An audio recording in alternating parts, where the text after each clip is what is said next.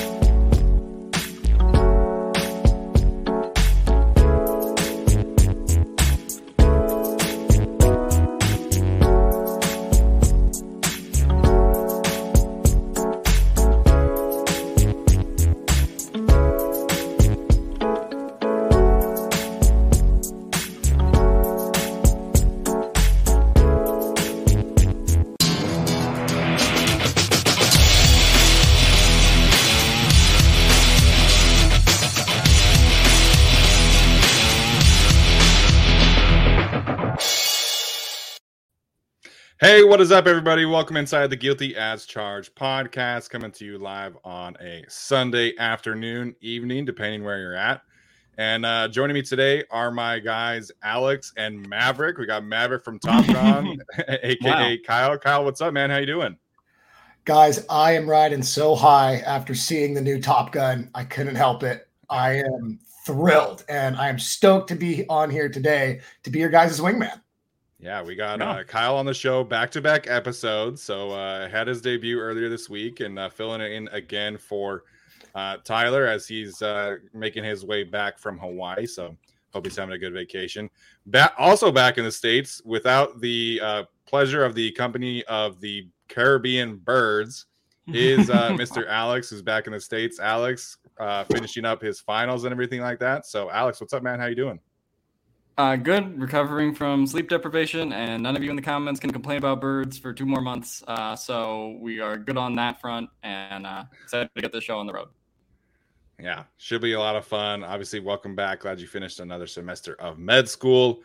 Um, and today we are going to talk about a bunch of the uh, OTA takeaways. Of course, the second week of takeaways is uh, officially over, so we'll talk about a bunch of those things from you know the press conferences, from also Asante Samuel Jr.'s mic'd up session, which I thought where there were some good nuggets in there. Uh, we'll talk about all of it. Oh, we got Maverick putting on the Justin Herbert jersey now. There we go. Short lived, but I had to give a little, a little, a little shout out to Top Gun. But yeah, we yeah. had we had Justin underneath. a little, a little too hot for that kind of jacket these days. I'm but, already uh, sweating, so yeah. All right, sounds good. So we won't uh, keep you guys for too long. Obviously, we know that the NBA Finals are uh, about to wrap up. I know a good amount of Chargers fans who are also Warriors fans. Uh, for what it's worth, I hope the Celtics keep winning, but that's just me. Um, Ew. That being, hey man, I live in an area where it's like a very large portion of NBA fans here are Warriors fans, and they're very obnoxious about it. Um, also tied together with the amount of Raiders fans. So I can't do it. I, I can't root for the Warriors under any capacity. No, no, no. I, am sorry. I'm sorry if you think Warriors fans are obnoxious, and they are. But Boston fans are more obnoxious. They've won 80 titles in my lifetime. I've had to be miserable my whole lifetime. I cannot let Boston get another title under any circumstances. Steph Curry, Klay Thompson, whatever dub nation, they have to win it. I'm sorry. yeah, I mean, I, I don't have to deal with Boston fans. Obviously, I know that uh, there's a lot of uh, history there with certain fans of that fan base, but uh, I don't know. I'm just uh, I'm mm-hmm. rooting for Jayson Tatum, Jaylen Brown, man, and Al Horford. How can you not root for Al Horford at this point? Fuck Al um, Horford. He robbed the Sixers. I forgot he was on the Sixers for a little bit. Yeah, and now oh, now he can finally shoot three pointers. The ones he gets out of Philadelphia. Great. All right. Well, uh, those of you who are here live, let us know in the comments who you're rooting for today, who you think uh, is going to win the series. We'll have some fun with that one. Um, that being said, we are going to talk about, like I said, some takeaways from the second week of the OTAs. Um, and kind of on a fun note, I guess, not to say that what we are going to talk about the rest of the show won't be fun, but I want to talk about Asante Samuel Jr.'s mic'd up session because uh, there were a few things in there. I don't know if you guys had the chance to watch it, but um, I, I just it was really cool to see him because everything that we had seen up until this point was him kind of being reserved, kind of trying to find his way. And in this mic'd up session, he's talking trash to Mike Williams, saying he's going to make his money, you know, off of him. He's he's getting an interception, and then him and J.C. Jackson just turning up. So I wanted to talk about Asante Samuel Jr. and anything you guys took away from his mic'd up session. So, Alex, uh, I don't know if you watched it, but uh, anything to take away from Asante Samuel Jr.'s second week of OTAs, maybe some expectations for uh, his sophomore season. Yeah, no, I, I love watching the mic'd up session. Uh, he just brings a lot of energy. Now, I mean, the Charger social media team unfortunately had to like cut half of it out, uh, which I, which I respect Asante Samuel Jr. for a lot. He brings a lot of energy to the field. Uh, but yeah, no, I mean, him versus Mike Williams was fun, and then Keenan Allen trying to like say that he didn't get a pass breakup and then Keaton just dropped it. I, I thought that was also pretty fun. Um, but yeah, he, he's he's he's all in for the second year. I, I, do expect quite a lot out of him if we're talking just like expectations wise, because I think he's shown the ability uh, in his first year when he wasn't injured, unfortunately, with that concussion. So as long as he stays healthy, I mean, I, I think that the expectations are, are pretty high for his second year and fairly so. Kyle, any thoughts there about uh, Sante's mic'd up session? Yeah, so I have not seen it yet, but to piggyback off of what you were kind of saying, just in his confidence level and what it sounds like he was saying out there, um, it really parallels his press conference from a couple weeks ago that gave me a lot of hope for him really turning the corner. Him fully admitting that last year he didn't really have the opportunity to work on his craft, but instead, as as players in skill position, positions, I'm sure often have to do was more focused on stupid things like dropping your 40 time from 4.4 to 4.37 or something like that because that little bit means so much. But then once you get to the football field really doesn't mean diddly. Um, yeah. You know, this year he's actually been able to work on technique work on coverage assignments. Um, i watched a lot of film of his last year where you could tell physical traits, man coverage abilities were there, but he did get lost a couple times in Staley's complex zone coverage schemes. So mm-hmm. him expressing that and expressing he's had a full year to really dive in, learn the terminology, learn his assignments, and now to see it echo in both his press conferences and his mic'd up sessions on the field where he's like, "Oh, I'm arriving." That's a big yeah. deal for us because as you and I talked about, Stephen, last or earlier in the week, um, if we're going to move JC Jackson around and let him shadow number ones, we're going to need a guy on that weak side. If Staley is playing that scheme we're used to seeing, that we're comfortable manning up on somebody or knowing when, yeah, I'm supposed to man up on this guy, but if he does like a short in where in Staley's scheme on that weak side, you let that go. Um, what do I pick up next? So, yeah, really, really high on Asante this year. Very excited. Yeah, I, I can't wait to see this year two leap for him. And, and traditionally speaking, um, you know, these corners who come into the NFL, unless your name is like Patrick Surtain or Jalen Ramsey, like you generally kind of see some growing pains, some bumps. And of course, uh, part of that was Asante Samuel Jr.'s, you know, concussions, but, um, you know, he certainly did not finish the season the way that he started it. And, you know, I'm glad you mentioned kind of what Brandon Staley, his role here is, and, and what kind of difference that Asante Samuel Jr. will see this year just mentally and I go back to what Staley said after Asante Samuel Jr. won like rookie of the month or his second rookie of the week or something like that. And he was like, Well, if you look at that second interception against the Chiefs, Asante Samuel Jr. was actually out of position and he mm. kind of just got lost. And then, you know, Patrick Mahomes just made a really boneheaded play, and Asante Samuel Jr. took advantage. And so I think those those things will just be things opportunities for him to clean up. And you know, from a technical standpoint, these corners will come in and just make huge strides. We know the physicality is there. We know that the confidence is there, the ball skills. So I am expecting like a big, big season from Asante in his second season. I, can I piggyback off that with, with a question yeah. to you guys? Um, we've talked about how sometimes like yeah. sacks can produce more sacks, right?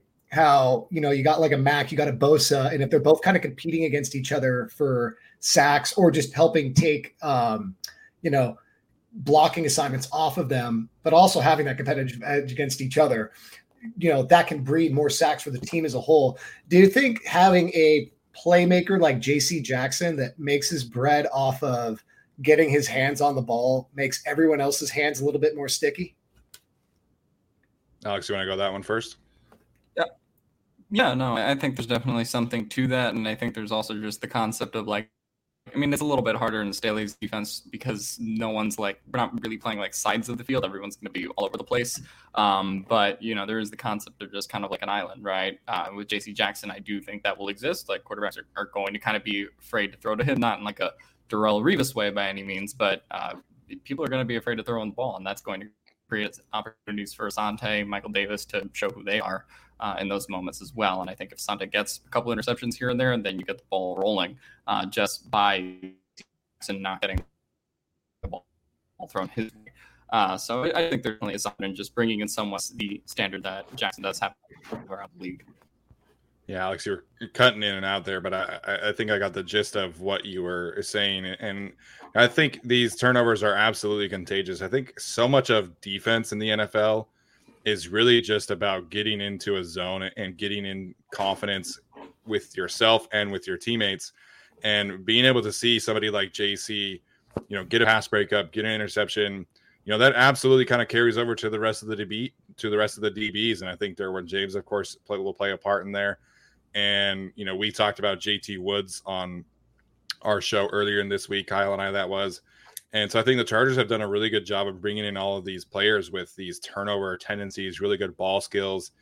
And I think we might see a little bit of kind of like a competition going on between these guys to see who can maybe get the most interceptions. You know, historically, we don't see somebody like JC Jackson uh, kind of repeat these um, interception heavy seasons like we've seen the past two seasons. So, you know, if he gets five or six, maybe Asante Samuel Jr. is like, hey, man, like I want to lead this team in interceptions. I want to have more interceptions than JC. And I think those kind of conversations, those kind of battles will absolutely, you know, pay dividends for this secondary. Couldn't agree more, guys. Couldn't agree more. I um I think back on like yeah. Seattle back in their big Legion of Boom days when it was at its peak. And reading that Pete Carroll liked to prioritize turnovers so much, he made like an entire I forget if it was an entire practice or half a practice, like we're just going to focus on catching the ball and uh, turning the ball over, be it, be yeah. an interception or a strip. And I could see kind of that kind of mentality trickling over a little bit with a guy like JC. Like, okay, okay, son, like if you can, uh, if you, if you can get to that receiver, just go ahead and get your hands on the ball and let's see it, see you get that turnover. And um, just be nice to see that focus happen. I'd be pretty stoked because it's an area that we've lacked for a bit. Yeah, the, the on the uh, Asante Samuel Jr. mic'd up is I do like the part where he was talking to Derwin James and he was sort of like, "Oh, I'm, I'm this is the part where we make our money," and Derwin James is like, "Yeah, but me first. felt like, felt like that's what his mentality was. Those comments. Yeah, I'm gonna. Yeah, you'll make your money one day, but I'm gonna get my 80, 100 million right, right now. So yeah. Yeah, absolutely. I, I, I really can't wait to see this secondary pan out and kind of branching off this, if if you will, you know, from at least from the pictures that we've been seeing from the videos, you know, it kind of seems like Bryce Callahan might have a have an early leg up. Again, it's very early in the process, but uh, you know, Bryce Callahan being in, in this secondary, I think, is really going to give them some options along with Michael Davis, just to have that versatility. And, and we kind of went over, you know, the the depth chart and, and how there aren't many battles that are truly like battles this year. Obviously, the right tackle situation is, is going to be like the key point of training camp and everything, but you know, Bryce Callahan versus Michael Davis, I feel like is truly a battle to keep an eye on, mm-hmm. and if not kind of the sticking point of the defense to see how kind of that shakes out. if Bryce Callahan wins that battle, do you think there's a chance that Davis gets traded to maybe a team like I don't know Indianapolis? Just out of curiosity. I, uh, I, I, like the depth, but I, have yeah. seen that from some people, and I feel like if he does get overtaken, that it might be a foregone conclusion that he gets traded next offseason. So does that? What, what do you guys think about that, or where, where the how that might play out if Bryce really steps up? Yeah, I'd be. Go ahead, Alex. Say it's only only a next year kind of thing if he were to get traded or you know potentially cut next year with how much money they can save against the cap but if they feel like they can get a pick out of it um, i think it would be next year just because i, I don't think they want to play i don't think they want to play with fire with the depth this season uh, after just getting yeah. jc jackson and hoping asante samuel jr obviously could stay healthy this year um, but uh, you know I, I think that if bryce callahan really does beat him out this year then it's it, it's kind of almost a foregone conclusion that I don't think Michael Davis is back next year already, but I mean that would certainly fortify that even more. Yeah. Yeah, so I, am on the same page. I, I can't imagine listening to Brandon Staley, you know, talk about becoming a deeper team, becoming a more complete team, especially in the secondary and always looking for corners, and then trading Michael Davis you know, unless like a, a great offer kind of pops up in the middle of the season. But you know, if you trade him before the season, then you're kind of just back to square one from last year, right? In terms of the depth in the secondary, because mm-hmm. then again, right. you're one injury away from Tevaughn Campbell starting, or Kemon Hall, or whoever they they choose, Ja'Sir Taylor. So I, I think they hold on to him, kind of let him reboot his value, if you will, and then if he plays really really well, then they can trade him next year. If he doesn't play very well, if Callahan just kind of stays healthy and holds on to that role, then you cut him next year and um, kind of go, go, from there, I guess. Mm-hmm. Um, so Kareem kind of asking a question here. How well do you think Michael Davis Vato needs to play for them to keep him on that current cap hit? Keep him for next year, I should say. Clarifying there. Uh, I mean, I, well, obviously it would need to be like really, really well, but even if you're doing that, that kind of almost increases the possibility, I think, of a trade somewhat because you still, if Michael Davis is your CB4, I mean, I guess if we're saying he plays really well, he's like your CB3. You still, do, I don't know if you want your CB3, CB4 making nine million dollars, right? Like that. That's sort of, I think, the structural problem with like that contract that they gave out. Um, and, and they always intended that to be that way in that third year of the deal. Um, but I almost think it's kind of almost regardless of how he plays this year that there's not really a strong chance that he's back. In addition to the fact that this wasn't the coach that, I mean, this was the coach that signed him to that extension, but it, it wasn't the coach that kind of like brought him up through that like Gus Bradley system with the Chargers. Sure. Um, so yeah, I mean, I would sort of think that it's probably still pretty low. I mean, if you tell me Michael Davis plays an All Pro season, like yeah, of course things can change, but uh, I I don't think that with his nature where he is on the team as like a CB three CB four, the financial nature of that really makes sense. Mm-hmm. I think it could come down to whether or not if Taylor and Leonard both don't show that they can take over as strong depth pieces slash rotational players, maybe they look yeah. at it from more of like an aggregate level and say, um, you know, we're averaging. I forget if if um, JC jumps to stays at like sixteen point five ish or sixteen or jumps up to nineteen already. I think it might be like fourteen or fifteen million next year. Do you guys know his cap hit? Uh, I can sure look in just a second. Yeah, but with Sante, JC, and Michael Davis, they're probably hovering right about um, like 15. They might be in like the 26, 27 million dollar range, which isn't like and with how inexpensive we got JC for for what he is, you know, a lot of these stud cornerbacks are in the 20s and to have yeah. your CB1, CB2, CB3 come in below, you know, 27 million a year, maybe that's still an attractive value if as Steven say says uh his, you know, value gets rebooted and he shows he can be a strong CB number 2 in this system. But I think that's going to come down to whether or not he can learn the system like like we've also talked about it's a whole different deal playing cover three than playing in staley's system and we'll have to see if michael davis you know can can be a little bit more of a complete cornerback to to do that. So if he can learn the yeah. system, if Taylor and Leonard falter, maybe he's back, but he's got an uphill battle. Yeah, I think it is kind of an uphill battle. He would have to play very, very well, stay healthy, all that good stuff.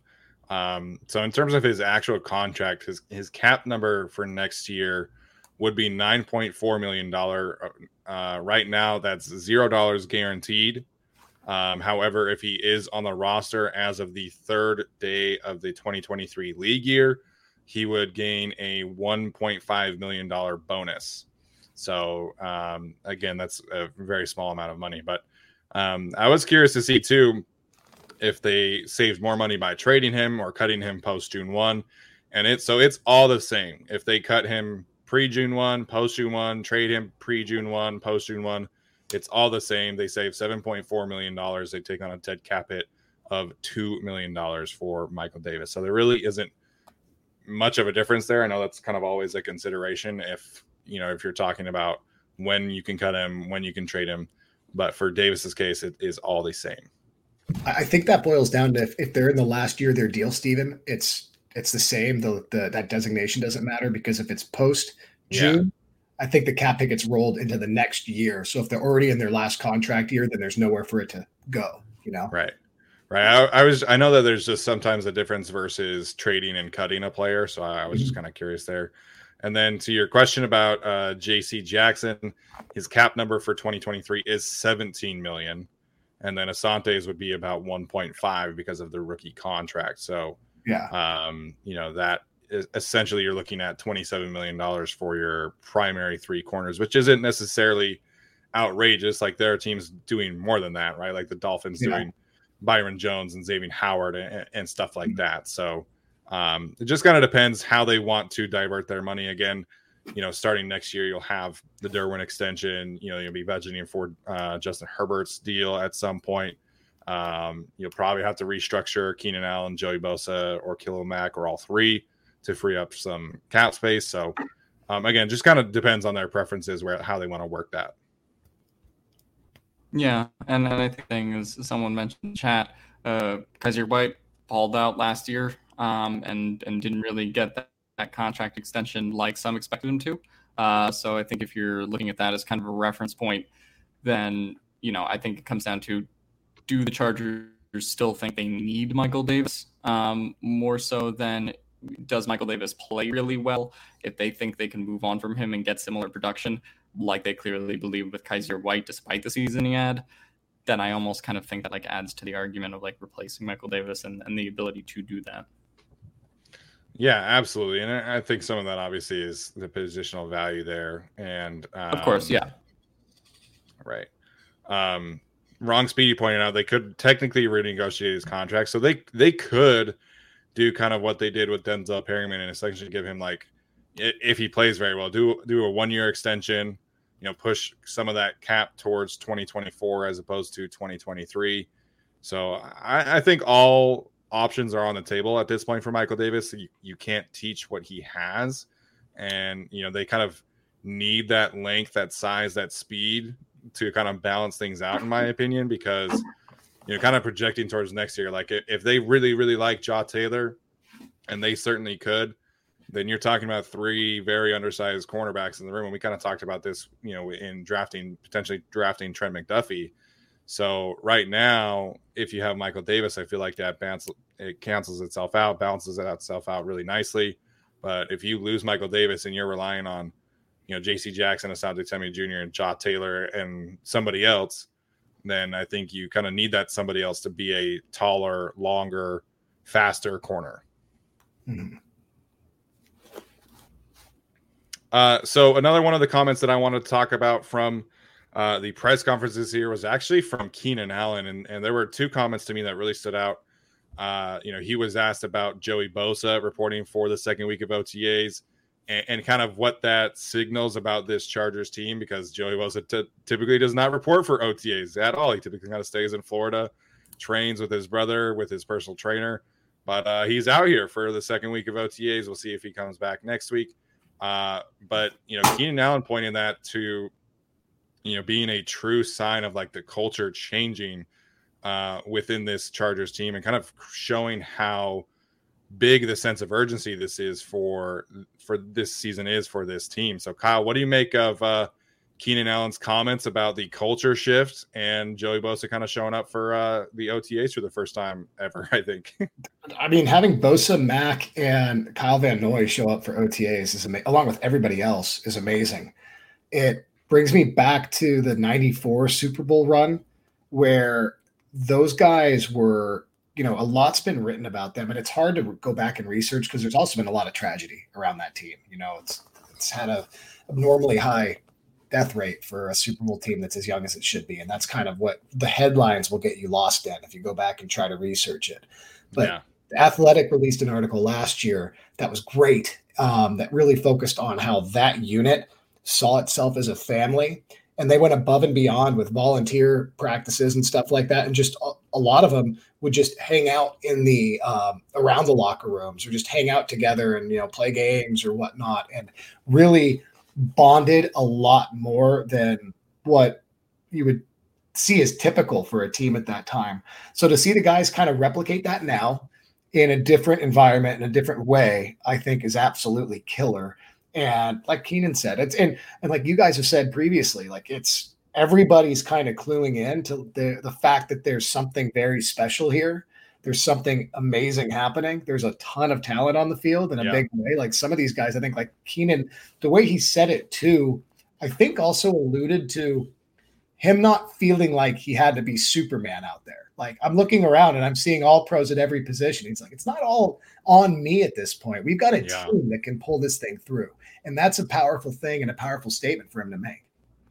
Yeah, I think from a leadership standpoint, that's really spot on because for the longest time, you know, it really has been, you know, like obviously had Keenan and, and Philip Rivers and, you know, Derwin uh, has always been a leader, but then you look at just like the players that have come in and be able to kind of take in this leadership and, and kind of hit it in stride. You know, somebody like Kyle Van Noy, somebody like Sebastian Joseph Day, who's already, you know, having a big role for this team and you know being able to take over those mantles from players who you know kind of have come and gone. And i think it's so cool because you know so much of this team is like in a new era and seeing all these new leaders is a really cool thing as well. And you know just from keenan's keenan allen's standpoint right like he's always he's been like kind of the holdover from the san diego days. He's been kind of mm-hmm. the holdover from the philip river days. And so him kind of being that older spokesperson if you will and him kind of being able to see all these changes that are happening, I would imagine is just something that's really cool for him because you know, like as the NFL lit is is pointing out, you know, they've had the same offense, the same Philip Rivers, the same everything, and so for him, just kind of getting all this change, I feel like would have to be uh, pretty rejuvenating for him. Mm-hmm. Alex. Yeah, uh, I mean, I think it would have to be pretty rejuvenating for him to be to be on this team that has a lot of talent. Um, and I think we've talked about Chargers teams in the past, maybe 2017, 2018, uh, where it's like they've been good Charger teams, right? Like you have the 12 and 14 from 2018, um, and plenty of teams from those years. But that team also wasn't super stacked, like I guess this one is uh, from the top on yeah. down. You always had offensive line problems in 2018 uh, that really you know killed that team, or the secondary against the Patriots, where every defensive back was hurt, uh, and it just felt like they couldn't really do anything in that game. Uh, so there have always been holes in these Chargers teams, and I think this is the first time where it, it does feel a little bit different. I think Joey Bosa being there is great. Um, is because there is Khalil Mack and there is Kyle Van Noy now, right? It's not just okay. I'm running back with Bosa here. I'm running it back with Melvin Ingram, who I've been with for a really long time. I think having yeah. really different players, really high caliber players now edge rush alongside of him uh, gave him probably some extra motivation to show up this year and um, obviously get to know their tendencies and, and how to work with them on the field. Yeah, and I think for Joey, it's very similar because you know he doesn't have to be Superman this year. You know, we, have talked about the last two years. You know, 2020, Melvin Ingram's kind of on his way down. You still kind of don't know what to see from Uchenna Nwosu uh, or Jerry Tillery, which obviously has not worked out. Um, and then this year, you know, he gets to rely on, on Khalil Mack a little bit more. He gets to rely on Kyle Van Noy and his experience and his versatility. And Um, I think that's so valuable for Joey to come in and be like, hey, man, like this is such a good pass rush room. Be able to learn from Khalil Mack and just pick his brain, even though, you know, Khalil's not that much older than him. And again, just having like that competition, that competitive vibe, I think will do wonders. And I have to also say, Joey's hair looking pretty nice. That that flow is back. It looks good. Um, you know, it was uh, it was a good sight to see after you know him being uh, buzzed for a little bit. We're driven by the search for better, but when it comes to hiring, the best way to search for a candidate isn't to search at all. Don't search. Match with Indeed. Indeed is your matching and hiring platform with over 350 million global monthly visitors, according to Indeed data, and a matching engine that helps you find quality candidates fast. Ditch the busy work. Use Indeed for scheduling, screening, and messaging so you can connect with candidates faster. Leveraging over 140 million qualifications and preferences every day, Indeed's matching engine is constantly learning from your preferences, so the more you use Indeed, the better it gets. Join more than 3.5 million businesses worldwide that use Indeed to hire great talent fast. And listeners of this show will get a $75 sponsored job credit to get your jobs more visibility at Indeed.com slash BlueWire. Just go to Indeed.com slash BlueWire right now and support our show by saying that you heard about Indeed on this podcast. That's Indeed.com slash BlueWire. Terms and conditions apply. Need to hire? You need Indeed. These are the things that matter, guys. Let's see how many head and shoulders reps we can get on this team. Yeah. That's what we Yeah. really. Yeah, the these measure. are you- hard hard hitting analysis. Yeah, I, I did mention that. Brooke texted me a picture from them uh, on Instagram and was like, "This has to be the Justin Herbert effect." You know, all these guys trying to grow out their hair, trying to look like Justin. You know. um, all right, one other point that I wanted to bring up, and then we'll kind of you know see where we're at. Uh, Joe Lombardi had some very interesting conversations and, and points that he brought up. Um, you know, we talked a little bit about the football 202. Kyle and I did on uh, on Wednesday's show. Um, one thing in particular that stood out to me though was it about Gerald Everett, the tight end edition. Actually said that they tried to get him last year in free agency, and so that they are very very excited about him. They view him truly as a, a complete tight end. Something that Alex has kind of talked about is the difference between him and Jared Cook is that Gerald Everett is actually a, a you know reliable blocker and can do more things athletically at this point in his career. So Kyle, I'm curious, uh, kind of what your expectations are for Gerald Everett this year, and uh, what do you make of Lombardi's comments about him, about them, you know, being interested in him last year as well. I think it's kind of a wild strike against the brow of uh, Jared Cook to hear that. Yeah, but yeah, I, tight end's been one of those spots where, as I look at the roster and you know, can kind of definitively say we've almost improved at every single position group except maybe middle linebacker. Um, tight end was one of the ones that was like, oh, like, how much did we improve? Is it almost like a you know, like for like, but with a lot of upside, a lot more upside that what Jared Cook would have. But are they going to kind of have Sure. similar like floors or just kind of ex- like baseline expectations? But hearing that they really valued him and tried to pursue him early on gives me a lot of faith that hey, you know, again, I like putting things on the coaches and they're just and trusting in their process and what they're doing. And if they believe if he was somebody that they were targeting before Cook, then I believe we can like definitively stamp that, even though I think most people have agreed with that by now, that Everett's definitely going to be an upgrade. Just makes me feel even better that they have a very strong plan for him and how they're going to use him and have a lot of faith in him. Um, and like you said, complete back, that's or complete tight end takes a little bit of weight off McKitty as being just our blocker. So hopefully we see all these guys being used effectively as chess pieces with Parham kind of being a guy that's just more of our role player, more of our receiver, our deep our deep threat, or just our red zone guy. Um, but the other guys being able to be in the trenches, getting blocks, making plays, um, and never ha- really having to come off the field.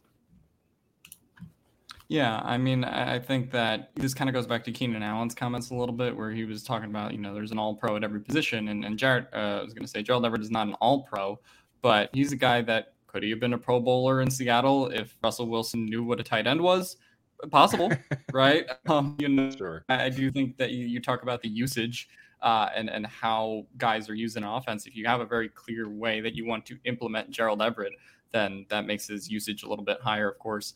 Um, and you know, you could talk yourself into a Pro Bowl season for Gerald Everett kind of player. Um, probably much harder to do in the AFC with Travis Kelce and Darren Waller there. Um, but if you have Justin Herbert, um, then you know, kind of anything's possible. If you just put up better production than Jared, right? I think he had 478 yards last year in Seattle, uh, and so now, you know, you kind of can put him up maybe let's say 650, 700 yards. Not that that gets you to the Pro Bowl, but I do think you can talk about upping his production uh, in a way that I think is is could be noticeable. Um, so even though the Chargers don't have like an All Pro at that position, kind of like Keenan Allen was saying, they have someone that I think can give you Pro Bowl type production, even though he wasn't necessarily doing that before in Seattle, just because of the difference uh, of how he would be being used in that system. Um, and it does kind of make sense going back to the 2021 offseason that they seemingly lost out on Gerald Everett first and then lost out on Jared Cook, uh, or had to settle for Jared Cook, I should say. Um, Yeah. You know, obviously we're in the Zach Ertz kind of trade sphere too until that didn't pan out. So Jared Cook seems like he was like their fourth or fifth option at this point that they just had to take, uh, which I guess for a year is not too, too terrible with what they pay him. Right. Right. Um, but I definitely think that they view Gerald Everett as a, as a pretty significant upgrade, even though if they're around the same cost on a yearly basis. Yeah, I I would totally agree with that. And I, I think if you're talking about Gerald Everett versus Jared Cook, you know, ideally you're talking, you know, like Kyle's saying, more upside, but also somebody I think is just more reliable from a down to down basis Yeah. than Jared Cook was. And I think, you know, Cook in a vacuum is a really solid one year option, but you know, you're hopefully depending on Jared Everett to be a more versatile and reliable player. Um, you know, Justin Herbert pointed out last week that they really like that they could kind of hand the ball off to Jared Everett in red zone situations and you know get him the ball in in a unique sort of ways. And I think you're also just getting like a more consistent down to down down to down tight end, which is crazy to talk about. You're talking about a 13 year veteran versus a four year veteran, and you know the four year veteran is the more consistent player. So I'm really excited to see Everett and, and what he's able to do. And you know he had a good season last year.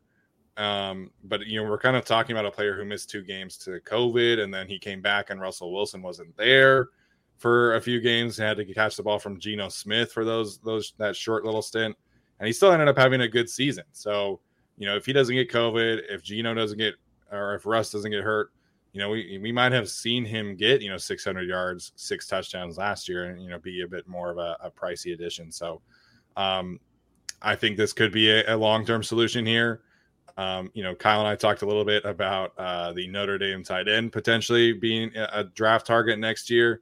So I think everything is on the table for the tight end room. If Gerald ever plays great, he'll stick around, get an extension probably. If he's just like okay, if he's just kind of a marginal upgrade over Jared Cook, then I think we could see them kind of explore a, a longer term replacement next year.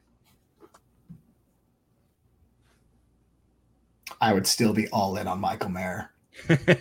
If Everett balls out, I'm like, all right, it's two right, it's two tight end set time. All right, let's Yeah. do it. Put those two out there. Have or bath just running smash mouth football, man. We we're just we're just going uh we're we're going back to the 80s like you know fashion in a sense. Um you know everett o'neill kind of pointing out the drops. Again I, i'm not very concerned about that personally. I, I think that was more of a one season aberration than it is kind of a pattern for him. Um but you know I, I guess we'll see if he has more drops this year then you know we'll obviously eat our, eat our words there. But um i do think that jared everett is in store for a career year if he can stay healthy this year Yeah, and I mean, even if let's say the drops don't go down, if you look at his drop numbers, they're still severely better than what you got out of Jared Cook. So Right. I, Right. I mean, and if you look at their last three, four seasons combined in terms of drop percentage, like averages, um, that what that way well, where I think like less over the last like four years or something like that. Um, so to me, uh, I, I don't even know. You know, are there going to be times where he drops the ball? Yeah. Are there going to be times where maybe he even has the the Jared Cook special of just like getting cooked out of a play and then you're running the other way? maybe he does that one Yeah. time. Uh, so, but I don't think it'll be nearly as as um, bad from down to down or game to game as it was with Jared Cook, and you're paying the same price for a pretty significant upgrade. Yeah, I, I just really liked hearing that they view him as a legitimate weapon. So, um, you know, we'll see how that one pans out. Really excited to, to see that ha- happen in training camp and, and preseason things like that. So, last thing that I had prepared for you know our conversation today, and then we can kind of take some questions. Maybe we'll see where we're at. Uh, Joe Lombardi talking about the continuity of the offense and, and kind of the benefits of what the Chargers will be kind of experiencing this year. Um, obviously, we talked a little bit about Justin Herbert and, and his benefits, but just from a everybody else standpoint, I mean, you're talking about an offense that's bringing at least at least eight starters back from last year and a lot of other key contributors. Um, you know, talking about Josh Palmer, talking about um, you know some of these other offensive linemen. So the second year of the offense, and, and one of the things that he mentioned specifically was just avoiding those kind of pre-snap mistakes that really bit the Chargers in the ass early in the season. Of course, you know we had the all of the pre-snap motion penalties that took points off the board. He seemed to think and allude to you know the second year in the offense and everybody being more comfortable, kind of eliminating those errors. And then the other thing he mentioned, of course, was being able to truly evolve the offense and put in some more wrinkles. So, uh, Alex, what do you make of Joe Lombardi's comments there in terms of the continuity and the benefits of the continuity? Uh, not to harp too much on the Jared Cook point, but the illegal shift should be down uh, too, with him being off the team as well. So hopefully, yeah. hopefully not having continuity. Um, but no, I think continuity for the offense will be good. Uh, I do think if you look at the positions that they don't have continuity at, um, it's kind of like, all right, well, you know, our backup running back and like that changing with Isaiah Spiller, obviously with Gerald Everett taking over, but for their top, top line starters are their top in. Uh, obviously, they're kind of playing around with how they're going to deal with the right tackle situation. Um, so that's the area where continuity might concern you, and having Storm Norton, even though that would count as continuity, might not be a good thing, or Trey Pipkins in there uh, might not be a good thing either. So they still have to figure out that situation. But overall, even if you're talking about another year with Storm Norton starting a tackle or another year uh, Trey Pipkins potentially starting from the beginning, I, I, think either one of those probably will just be better in year two of the uh, Joe Lombardi offense than it was in year one, uh, where the first four games offensively are are pretty hard to watch from last season, even though they kind of made up for it, like in the Chiefs game. Like, okay, we just got a turnover at the right time, and now Justin Herbert can kind of lead us down the field. So uh, I definitely expect the offense to be more like it was around the second half of the season, where it felt like they kind of started to find their way a little bit, even though their defense cost them. I think to piggyback off that, continuity is going to be big for us this year, as we've talked about with Justin Herbert being in his second year of this off of an offense for the first time since you know high school for him is great. That's that's we've hyped on that a lot, so we can leave that one be for now. But um, there's also an opportunity in playing a Raiders team week one that has a whole new you know uh, staff and front office that's going to be struggling a little bit. And we've already identified many times over some position groups that are ripe to be taken advantage of. Yes. Uh, and then when we get to KC, we're going to be dealing with a team that is going to have to rediscover their identity a little bit. Like, yes, Kelce is the heartbeat there. He makes the chains move. And but and Patrick Mahomes is obviously the guy. But a big part of that offense predicated on the threat of Tyreek Hill.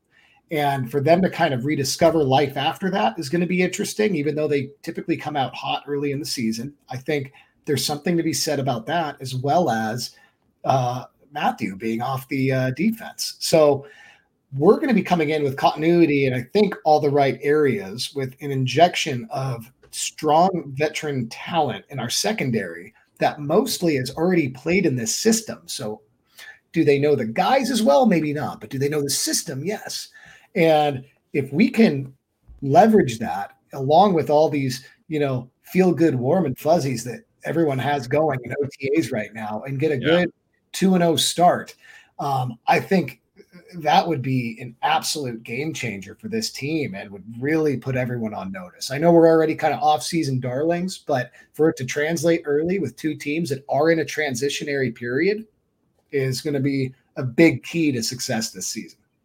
Yeah, and I mean from an offensive standpoint, you get two teams that are really transitioning from a defensive depth chart in your division rivals. Obviously, those games will be difficult, right? But you know, those two defenses are, are having a lot of turnover that they'll have to adjust to. The Chiefs defense, which was bad, is going to have a lot of young players, you know, playing key minutes for them this year. And then after that, you get the Jaguars and then the Texans. And so, you know, this offense for the Chargers could come out roaring out of the gates this year and just kind of put everybody on notice, like Kyle is saying. So I think from just a technicality standpoint, like you have so many more options now available to you because people know what kind of what to expect from everybody. And I, think Mike Williams kind of pointed to that too, where the first year of an offense and, spe- and especially like early on in the season, you're just so worried about like not messing up. And so now having two off seasons to learn this offense, you're just going to be able to play at a much more comfortable level and not have to worry about, you know, not messing up and just be able to play more free and, and go make plays. So I'm I'm so excited to see how that pans out. I mean, we're talking about ways to improve the offense and you know, Josh Palmer could take a step forward similar to, you know, Asante Samuel Jr. More time in the pocket means more deep balls for Jalen Guyton, who I think is is pretty underrated on Chargers Twitter. So, you know, there's a great opportunity as long as everybody stays healthy for this team and this offense to come out and just light the world on fire on fire for the first month of the season. Yeah, and I'll also add the the Broncos in there, right? We talk about continuity with the Chiefs sure. and Raiders um, not having it too much, but Broncos have a new head coach um, after you know kind of being identified as like a Vic Fangio culture type of team, uh, and now obviously with the quarterback change, right? And we all view Drew Lock to Russell Wilson as an upgrade. Like I, I don't think there's much yeah. much of a debate about that but still like getting to know your receivers those first five five six games like i do think there probably will be some kind of growing pains there um, you know just also adapting to your offensive line having a new quarterback in a new place i, I don't think always goes you know it always goes seamlessly uh, unless you're like tom brady in tampa like i guess that went pretty seamlessly but uh, but even that, that's even that was yeah. start off so I remember him and arians yeah. were like going at it for True. the first month right Right. Even that started slow. So, I mean, you can kind of point to that as like, you know, maybe Russell Wilson and the Broncos are chugging by the second half of the season, but uh, I, I do think there will be some, you know, tough starts out the gate for them. The Broncos also have to adjust to the least inspiring Broncos country. Let's ride. so that's going to be a big adjustment that I think is a little underrated right now. Dude, he's so cringe, man. It's so so bad. Uh, Who released that? Who allowed that out of the building? it's that. It's so bad.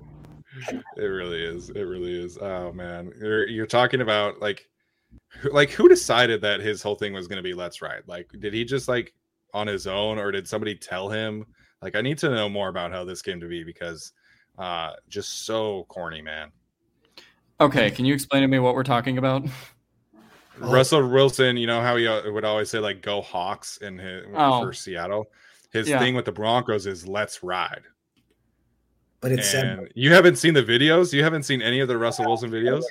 Uh, no, I saw the video where uh they did the draft picks thing, and Russell Wilson didn't he say something like he selected himself or whatever with those draft picks that they traded? I saw yes, that. that was also that was really corny. corny. That, that was, was, incredibly really corny, corny, but I didn't see this new corny thing that he's doing. It, it kind of all blends together at this point with him. Yeah. Uh, so um, early, early in the week, he uh he like filmed himself talk like doing promo like media promos where you know he's all in uniforms, right? And he's there with like Jerry Jeudy and Courtland Sutton, and it's just like that whole exchange was super, super just like unnatural. And then, um, as Dingy points out, the team release like footage of him, you know, how they'll have like the, the videos of them like hyping the crowd up, you know? It's yeah. him just like by himself, and it's like Broncos country, let's ride. Let's ride. and I'm just like, oh my gosh, this guy is so cheesy, man. It's it's bad. It's really bad. You gotta go watch it as soon as you get off here. Yeah, I also have to rewatch him shouting into like his iPhone camera that he's Mr. Unlimited for four minutes. Mr. I mean, Unlimited. Mr. Unlimited. That's still one of my favorite clips. He, uh, he, he just has to learn. It's not his thing. yeah. Oh man, but uh, it is what it is. All right, uh, Kyle. Any final thoughts from uh, the second week of OTAs? Um, nothing jumping out right now off the top of my head. Just kind of circling back to what I said before. Um, I, am really excited for these first two weeks, and I really hope that this momentum, all this, all these early warm and fuzzies are gonna be are gonna pay off dividends. I feel like if we start hot and it translates soon, if it translates early, we have enough veteran leadership to where if we stumble a little bit in the midway point, like some teams do, or they have to have those corrections happen at the bye week, they can. But the last thing I want is to lose all this momentum and hype that we're building up amongst ourselves and all this feel good vibe from the team and come out of the gate kind of weak. So I'm really, really um, looking to make it up actually for week one to go watch the Raider game because I want to be there to see it. That's that's a goal for me. Alex, any final thoughts, man? Yeah, no, uh, it's June in terms of Chargers hype. So I mean, you know, you you start to learn. Uh, you you know, you kind of want to start to learn about the team. Obviously, we'll see more uh, when training camp comes and all that.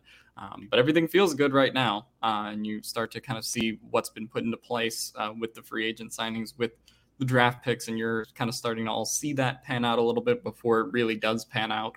Um, but you know, everything seems to be going pretty smoothly. Uh, no major injuries to report. That's always a big thing when it comes to, to OTAs. So uh, the fact that Chargers have avoided that is really good, uh, and you just have to go go forward. Yes, obviously hoping that everybody stays healthy throughout all this uh, off-season process. So, um, been a good week for us. Obviously, uh, you know, Alex got to watch his his guy Rafa Nadal in the Open. Yeah, uh, Kyle Brandon got Staley's to go. Too. Brandon Staley's guy too. That is very correct and you know Kyle got to go see Top Gun, even rocking the stash today in honor in their honor. So I think you always have the mustache though, don't you? I always have kind of a beard, but I just shaved out most of the rest and just kind of left the lip a bit. There you go. There you go. But, Looks good. Uh, and I'm going back, by the way. Um, this is not a one time. You're gonna see it again? Oh yes, with at least you know the wife, my um, the brother. There's going to be at least two more showings, so mm. we're going to be we're gonna I'm, I'm gonna be at the theaters a bit. There you it's go. Good, how guys. Was, I, I, I, gotta ask, how was my uh, my Philly guy Miles Teller in the movie? Oh, dude, Teller did great. Rooster. That's good. He's somebody. He's somebody from the originals' son, right? No, okay. Just, uh, just somebody. He's Goose. Goose. Okay. Oh, okay. It's Goose and Rooster. Get it? Get it? Yeah. There you go. There you go. Yeah. Oh man. I've watched the original Top Gun a, a bunch of times because my my grandfather was in the Navy, flew a bunch of fighter jets in Korea, and so uh, he always made us watch Top Gun whenever we were hanging out with him. So uh, I have not had the chance to go see the second one yet, but I will be there hopefully. Uh, you know, this is my last week of school, so next week when I get a little time off, I'm gonna go see Top Gun in theaters, hopefully. So, um, all right, guys. Well, uh, that's gonna do it for us today. Kyle, appreciate you filling in for Tyler, who should be back uh, later this week from Hawaii. Hopefully, he got a little bit of a tan. It looks like he's had a lot of good food and everything like that. Alex, welcome back to the States. Uh, good to see you and uh, not hear birds for the first time in a while. so uh, appreciate that. And uh, thank you guys for tuning in. that's going to do it for us today. We'll see you next time.